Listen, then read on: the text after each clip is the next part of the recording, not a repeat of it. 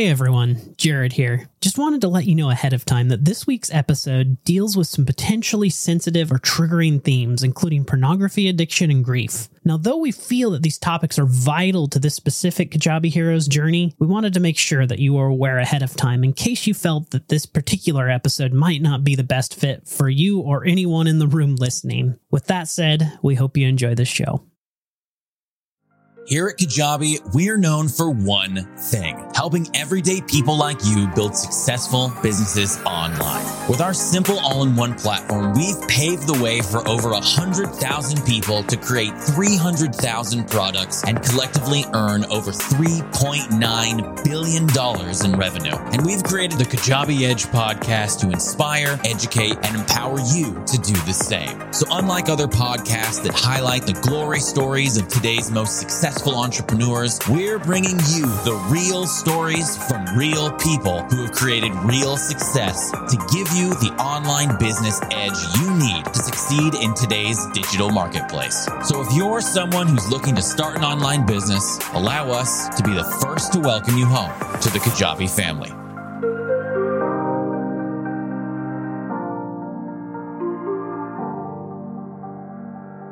Hello, everyone, and welcome to the Kajabi Edge podcast, where we talk to real entrepreneurs to give you the online business edge you need to succeed on Kajabi. I'm your host, Jared Lohman, Vice President of Customer Experience, and today we are joined by Drew Boa, founder of Husband Material. How is it going today, Drew? Swimmingly. It's great. ah, I the, the word that I almost accidentally said before, and you, you use it against me. Uh, well, now that we're recording, I love it. um, well, uh, as swimmingly as it is going today, let's let's give our listeners just the usual rundown, kind of your elevator pitch on who you are and what is husband material. Yeah, my name is Drew Boa, and I help men outgrow pornography and become sexually, emotionally, spiritually mature and become husband material. Whether or not you're a husband, whether you're single or married, you want to be husband material. And that's what this is all about. Awesome, awesome. Uh, that's that's actually the best and probably shortest elevator pitch I've heard. I was like, I was waiting for the waiting for the finale, but that that's perfect. Um, well, I guess let's just go back to the beginning of this story. Um, well, uh, we usually like to kind of go into just, uh, especially like your career path too, since you know we're our listeners are, um, oftentimes people who are maybe not yet take maybe haven't taken the leap into entrepreneurship uh, yet. So uh, can you take us on that journey for you, like in terms of your career um, and how this came to be? Yeah, well, it started when I was a teenager in high school, and I decided that I wanted to stop using pornography. And I felt totally powerless and unable to do that. It was really scary for me. And as I got older, I got into some support groups, which were really bad. They were based in purity culture. You were asked in the group to share your lustimony, as they called it. And it was really cringeworthy. However, it gave me a place to talk about these things. It gave me a place where I could make friends who were on the same journey and support each other. So that's what I really took away from it and loved it. And because the curriculum was so bad, I wanted to create my own. And, there wasn't a lot out there at the time. This was back in 2011. And so in school and in grad school, I focused on wanting to create a better, healthier, deeper set of resources for people who are in my position wanting to become sexually healthy and and wanting to heal but just not having the place to do that Got it. And so this, uh, I guess, just uh, in terms of jobs and like what were you? Did you do this entirely uh, throughout your journey as a student, or did you ever have a day job? It was my volunteer passion. I had day jobs as a camp counselor, as a church leader, as an after school teacher. But in the end, I cared so much about this. I wanted to write a book and I quit my job. My parents supported me while I did that. And then eventually I got married and became a stay at home dad. So for two and a half years and the beginning of my journey as an entrepreneur, I was pushing a stroller with a sleeping baby while taking online courses about marketing on my phone and trying to figure out how how can I help people because I wasn't considering going back to school. I wasn't going to travel and speak. I wasn't going to go get certified as a, a counselor or a therapist. And I certainly wasn't going to write another book after my first one. So I was like, how can I help people? Well, I have a phone, I have a laptop, and I have childcare for a few hours a week. So that's when I started dreaming and I started having a really, a really immature yet essential starting point for what would later become husband material. Let's let's just drill down into that even further. I I, I want to know like how you got from idea to uh, a lot of a lot of times we talk about just the first dollar um you know and I, I i understand just hearing just the little bit i've heard so far that this was obviously driven by a very personal passion. Um but of course the business aspect of this is is important too. Uh, can you take us through the like the fa- phases or maybe like how it transitioned from passion to uh, something that ultimately would provide an income for you?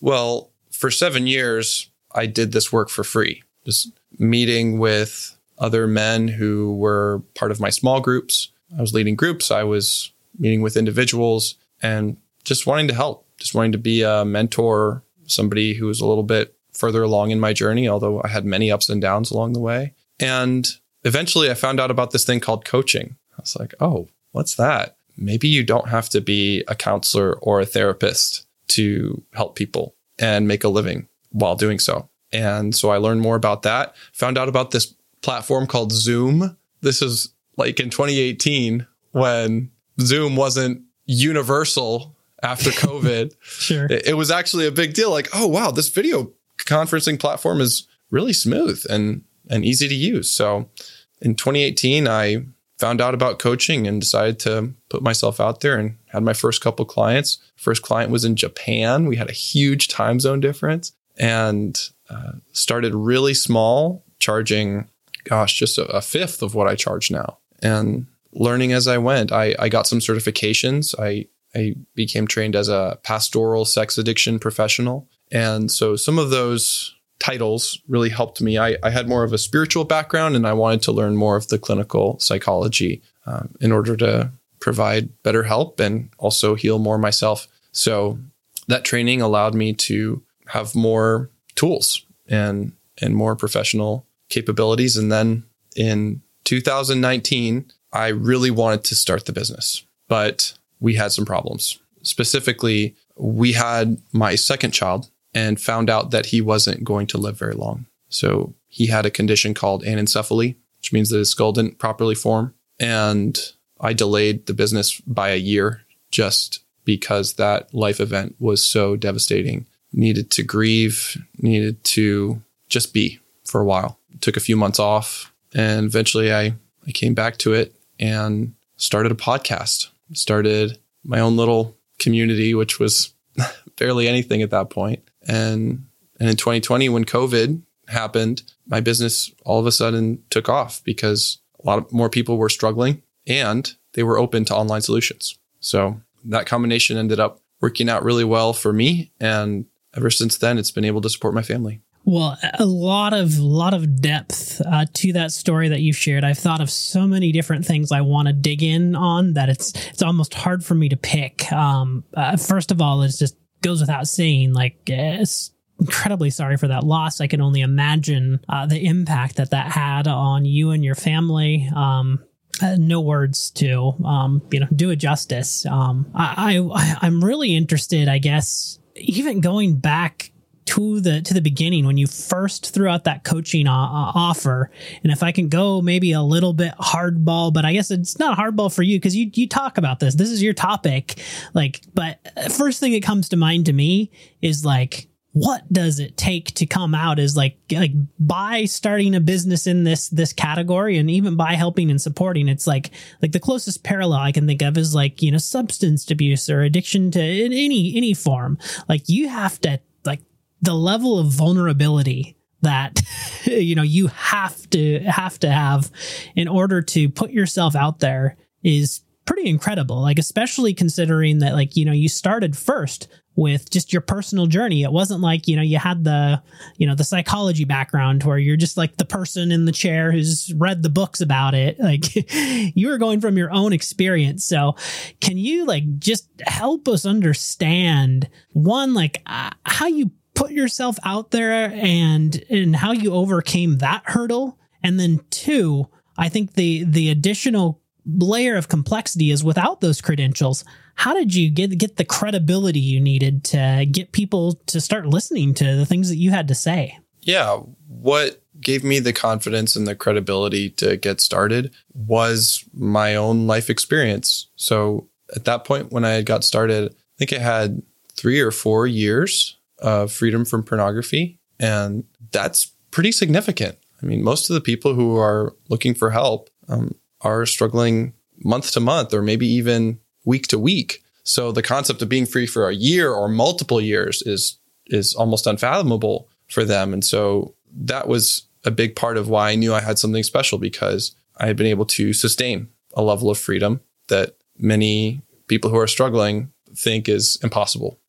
I think another thing is that I didn't just have a level of behavior, I also had a sense of being free from the struggle. Like it wasn't a battle for me anymore. It, it wasn't uh, constant stress. I, I wasn't always frustrated or exhausted with trying to fight my urges. Rather, I was able to enjoy my sexuality. I was able to actually express and enjoy intimacy without letting this other stuff get in the way. And so that that level of experience is is what qualified me as a coach rather than a piece of paper saying okay this person passed the test or or some kind of authority based on based on accomplishments. I think for coaching and and for being an expert in general, people want results. They want to know like what has actually happened in your life. Are, are you somebody I want to imitate? And if I want to become more like you, then it makes sense to go through whatever your process is.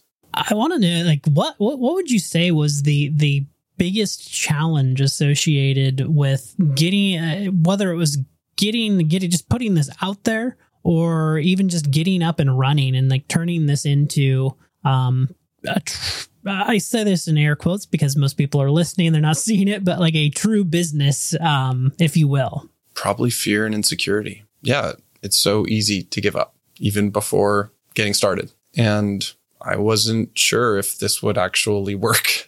I had no idea. Um, I had a backup plan in case husband material failed. I was ready to be a stay at home dad for the rest of my life or to go out and get a different job. Thankfully, I hung on just long enough to see it begin to grow. I think that persistence is such a common factor. You know, we are uh, I'm just going to go with this. We're not quite there yet, but we're on the edge of a uh, hundred episodes on this podcast, and Woo-hoo! yes, that that that persistence factor is so crucial, so key for anyone who's just starting out. Um, uh, you know the people the people who give up are the ones who never make it and of course is the you know the gretzky quote you miss 100% of the shots that you don't take um little cliche and overused but it's so true it's so true in this world yeah and my first year, I lost money. Didn't have to pay very many taxes because I wasn't making very much money at all. Second year, my business basically broke even. It wasn't until the third year that I actually made money and then finally was able to support my family in like years four and five. Now it's doing really well. But I mean, those first two years were years where I was working really hard. I believed in this uh, with all my heart, yet the results weren't there yet. I think that's really normal there's a huge gap between putting in the work and actually reaping the rewards. Can we talk a little bit about what that what that work looked like and and maybe where you where you started? I know you had a you had some coaching conversations, but what did that look like? What did most of that work involve creating a product of some sort? Did that involve uh, sales and marketing? Uh, where did you spend your efforts during those early days? In the early days, part of the work was just meeting with people, having some first few introductory free sessions to see if I might be a good fit to work with people who I knew already. Then a lot of the work was learning, educating myself. Kajabi's online courses actually helped me tremendously. There was a Kajabi offer that included Experts Academy by Brendon Burchard. So I went through that whole thing, the thought leader roadmap. And now you guys have this incredible library. Uh, you, I went through marketing mastery. Now I'm taking some of the other courses on email marketing and memberships. And Kajabi actually was one of the the biggest educators for me and, and helped me figure out how to do this whole online marketing thing because I was pushing a stroller with a sleeping baby inside with my earphones and listening to Kajabi courses. I love the I love the visual that that gives. Uh, I, we've we've definitely heard similar stories, but I think this is the first time it's been a stay at home dad, which I, I love um, and love to hear that these resources have been impactful for you. Uh, one of the things that uh, really stands out to me in terms of just a unique challenge that you may face in this space uh, is similar to the challenge that like that you would encounter just by coming out yourself your audience also kind of faces the exact same situation to where it's like in order to partake of your services and your products i also have to admit that i've got an issue that needs to be addressed. Do you find that to be a you know is is there eh, any challenges associated just with that i guess that fear factor from your customer base as well? Yes. So i found that because of the deep shame that my customers often feel about their struggles and the behavior that they want to change. Certain platforms just aren't a good fit. Like Facebook and Instagram are not always safe for people to to have really vulnerable deep conversations. YouTube is another place that can be very triggering uh, because the video content that you may see is tailored to you and if you've struggled with trying to stop watching certain video content, then that platform is not a good fit. However, podcasting has been wonderful because it's not visual. It avoids a lot of the triggers that my audience deals with. And because it's so anonymous, it provides an added level of safety and feeling like this is a, a low risk to engage. I love that. Let's, I'd love to actually just talk a little bit more about the podcast. I before I uh, derailed and took us back in time, you were kind of leading into that uh, the start of the podcast. Uh, did that ultimately become your, I guess, your source for audience building? Yeah, that's been my main top of funnel marketing outreach is through podcasting. It builds a lot of trust when you listen to someone for 30 minutes to an hour once a week for a year or two years. I often find that many of my private clients feel like they already know me because they've been listening for a year or two. Now, imagine if I had given up after a few months, uh, would have cut that relationship short. So, especially with a topic so sensitive and vulnerable, sometimes it takes a year or two before they feel ready to go. Yeah, yeah. So, can you take us a little bit more on the journey of what that looked like? I mean, for you, how uh, did it take a year uh, after starting the podcast before you started seeing people trickle in, or or when did when did the customers start to show up? they really started to show up when I became a guest on the Right podcast. I was a guest on a few different podcasts, but when I started my own podcast, then I became a more eligible guest. And there was one show that was just perfect. And my, my whole schedule filled up because of that one show. I've been on many since then. It's hard to know what's going to be the best fit, but when, when it's the right audience and, and the right timing. Yeah, getting on the right podcast was a huge boost for my own audience and for my business. And just to put that in perspective for anyone listening, uh, can you give us a sense of the timeline? Did that happen? I imagine that didn't happen after episode one. That probably came much further down the road. Well, it was about three months in. So uh, after three months, I probably had 300 podcast listeners per week. And then after getting on that show, it doubled. It jumped to 600. And now I just hit 5,000 listeners per week. So it's been amazing. Now, now that that bump of 300 listeners per week barely, barely seems big at all uh, in comparison to back then. So when you're an online business and just starting out, small is big, celebrate every chance you can. Yes. Well, I, I want to know more about. Um, so we've talked a little bit about how you started to acquire that audience.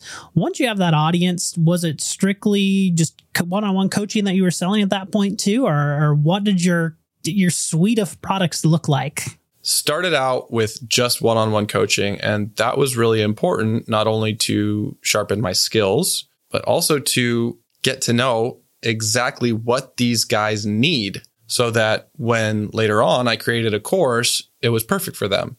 If I started out by creating a course without having a lot of experience with my clients, it wouldn't have resonated as much. So I started out just one on one.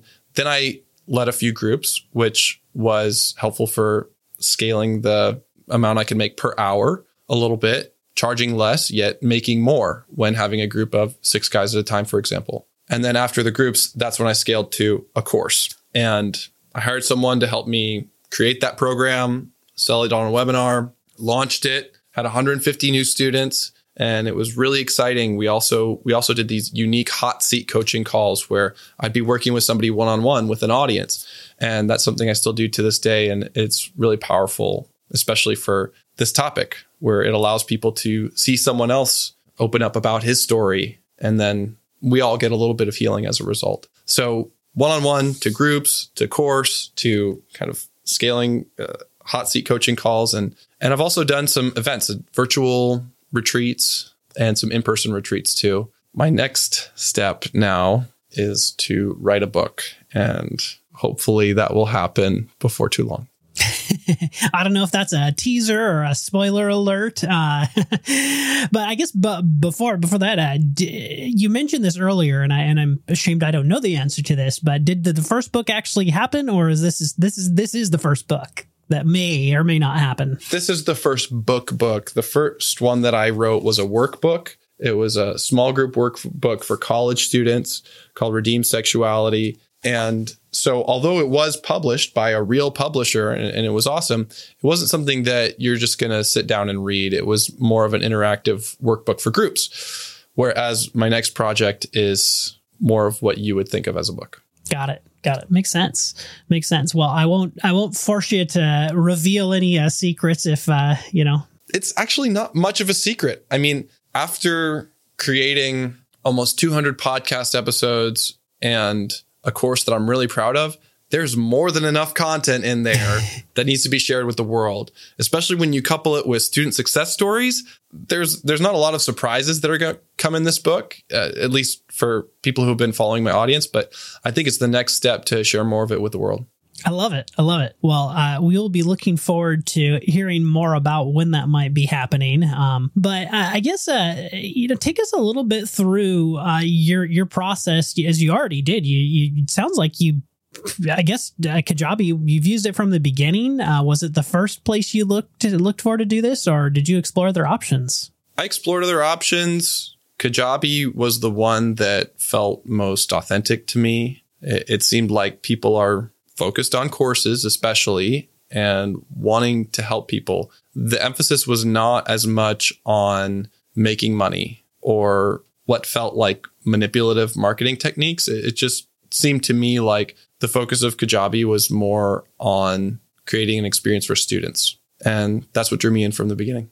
I love that. We hear that a lot. Like the the the the, the student experience is the ultimate draw, which is, I you know, just the inside baseball. Not necessarily something that I think has been a, a major driver inside, but so cool to to hear uh, how many people, uh, and I guess I'll just ask you, uh, so many people actually hear about Kajabi because they took a course that was hosted on Kajabi. Was that the case for you or? Not for me. Okay. Yeah, fair enough. Fair enough. Uh, so, how did you encounter it now that we've uh, gone down this hole? I knew someone who was using it. Okay. And so I asked him and went to the website, and, and that was it. Kajabi's not the only tool that I use, sure. but it does accomplish the most purposes under one roof, which is another reason why I'm still a customer. I love it. It's it's yeah, it's nice to have everything in one place. For sure, for sure. Well, uh, take us a little bit on the on the journey of course creation. T- tell us. I, I I've heard everything from six months to six years. Um, and I realized that as you've already shared, you know, the the foundation or the content for your course was essentially maybe a hundred podcast episodes, several group coaching sessions, and more. But um, take us a little bit through like what that process looked like for you, any challenges that you encountered um, putting that together. Well, first, I wanted to take the best of what I had learned from other experts. So reading was a big part of preparing to do my course and and wanting to take what might be complicated in some of the more well-known books and make it really simple. And make it as easy as possible for for guys to start getting results. I think that's the value of a course so much. I mean, anybody can go out there and read, but to have a, an immersive experience that takes you through something step by step is is where a course provides a lot of value. And it did take me a few months, probably three months to start doing my course. And the reason why it took that long is because I forced myself to have the deadline by doing a pre-launch. So when when I launched my course, it actually didn't exist yet. I only had two of the 12 units recorded. So I was recording new videos every week and unlocking them.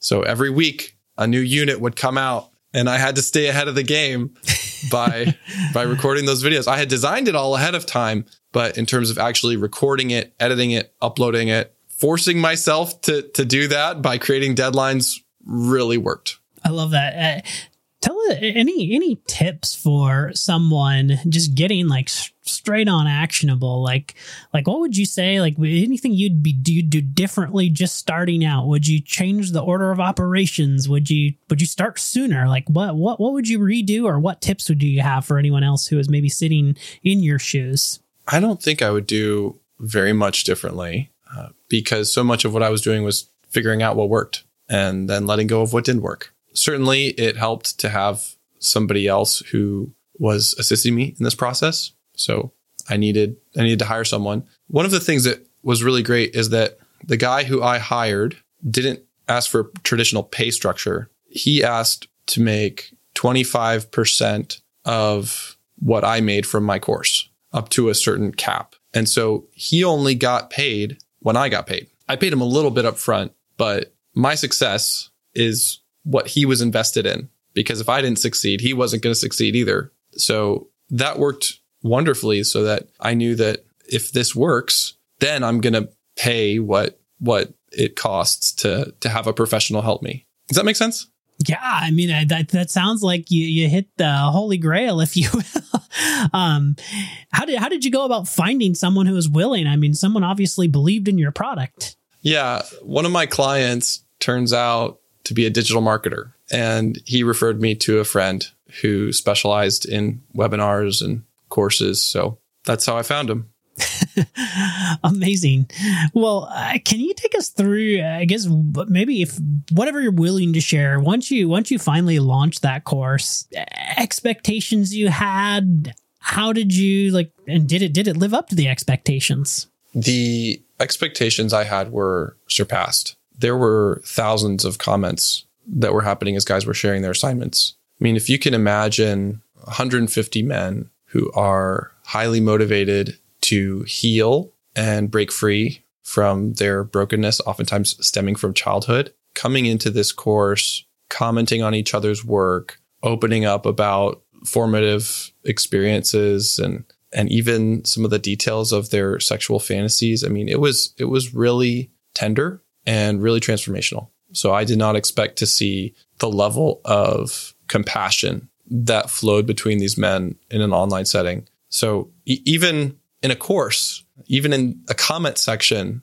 they were giving and receiving love in such beautiful ways. So that surprised me. I also asked for a lot of feedback and I got it. So after a year, I updated the course based on all that feedback. One of the things I wish I had done differently is I wish I had charged for the update. Instead, I just gave it away for free to all my existing students. But I added a lot of value with the update, and that's carried forth to this day. You, you've you've obviously you you've came a long way from the point in which this was all just a you know something that maybe spoke to you personally. Uh, this is now up and running as a business the real deal, if you will. You're writing about, I guess you didn't say it. I think you're writing a book. um, can you tell us a little bit about like how, how is this, how has this impacted your life? Like, did you ever see this? Did you, you getting to this point? I did not imagine it would be as wonderful as it has been. My wife was able to quit her job, which was a huge gift to her and to my family. I'm able to work from home. I can go in and play with the little kids at lunchtime. I can take time off when I need to. Work is mobile, it can travel with me. And as revenue has continued to increase, I can have a team and it doesn't all depend on me. So that's also been a huge blessing. to be able to hire a director of care and support, even just part time. That takes a lot of the pressure off me. And it's a great life, man. I I can't imagine going back to a day job or or even working for someone else's company what a what a shift. And and certainly i love the stories where you know the motivation is maybe uh, all of those are wonderful benefits but the motivation comes from something that provides such intrinsic value to yourself and hopefully ultimately helps the rest of the world as a result of the work that you've done. Just curious, uh, just today, like how much, what is the biggest driver for you? Does it continue to be the, that, that heart of helping? Is it now a business that you're, you know, you've got to make the bottom line dollars? What keeps you pushing forward and keeps you building more for these, for, for these people? You know, I receive messages a lot from guys who listen to the podcast and say, Oh my gosh, I've never heard this before. Thank you so much. This is life changing. But what motivates me most of all these days is the ripple effects. When one man heals, when one man gets free from porn, uh, everybody who's close to him is also affected. Here's here's one comment from a wife whose husband attended one of my weekend retreats she said, I don't know exactly what you guys did last weekend, but I have to tell you, our home is different. My husband is different. There's a lightness in the air and a joy in our daily life. I cannot adequately express in words how deeply grateful I am to you and your family for being a part of his healing journey. From the bottom of my heart, thank you. You have changed my husband's life, our marriage, and our family. Our home is full of hope because you have helped restore his soul. And that's what gets me going. That's why I'm still here. Amazing. Well, I know you've already teased this out a little bit with the book, but um, anything else that like we should be aware of in terms of anything on the horizon? Like, what's what is the next step for you? I know you said it takes a lot of vulnerability. I am getting even more vulnerable. If you listen to the Husband Material podcast, even this next week, I'm going to share things that I've never shared publicly because I know that it's going to give others permission to be able to talk about their own secrets and some of their own dark places in their souls that they've not allowed themselves to deal with. So you can expect even more vulnerability as as much as I've already grown in and practiced. I'm still growing in it. And even just today, I recorded a podcast episode interviewing my parents. Wow. About some of my childhood experiences and they're going to be on the show. They're going to be talking about what it looks like to heal as a family. So there's even more vulnerability. Stay tuned. Husband material is getting even more vulnerable. well, with that said, I think that's about the perfect segue to uh, just give you the quick intro of where anyone listening can find out more about you. Yeah, go to husbandmaterial.com. That's where you'll find our podcast, our free community, my free training course, How to Outgrow Porn. And you can also contact me. And if you or someone you know is really struggling with an unwanted attachment to pornography, this could be a great help. I love it. I love it. Well, for all of our listeners, uh, check that out, Husband Material Podcast. Uh, I always I like to uh, throw this one in there. Uh, as much as I like to ask our listeners to leave us a review, uh, when we have a fellow podcaster on, I like to instead ask them to go check out your podcast and leave you a review because thank you. We love love, especially with the comments. I got to specify, we love the comments, um, so we can hear uh, your feedback on what's working with you, working for you on the show and what's uh, hopefully inspiring you to take some action. So I'm just going to go on the fly. I've never done this uh, in a in a show, um, but like I, am just going to pull this one out there. Uh, Drew, what's what's your tip for our listeners today? Like, what action would you suggest they take if they are considering taking the leap of starting a business? My best advice is to treat your suffering as your superpower. So the unique it. the unique suffering that you have been through. For me, it was it was sexually. And that's become my superpower. So take your suffering, turn it into your superpower. Amazing stuff. Well, I hope that one resonates with all of you who are listening today. Uh, huge thank you to you, Drew, for taking the time out of your day uh, to share this story with us and uh, really just give some of that inspiration to our listeners uh, who are maybe in a similar boat as you and exploring uh, going down a similar journey. Really appreciate it. You're welcome. well, Thanks for being a part of this. thank you Go again. Kajabi. Yes. Thank you again for listening. That is all we have for you this week. We look forward to seeing you next week on the Kajabi Edge podcast.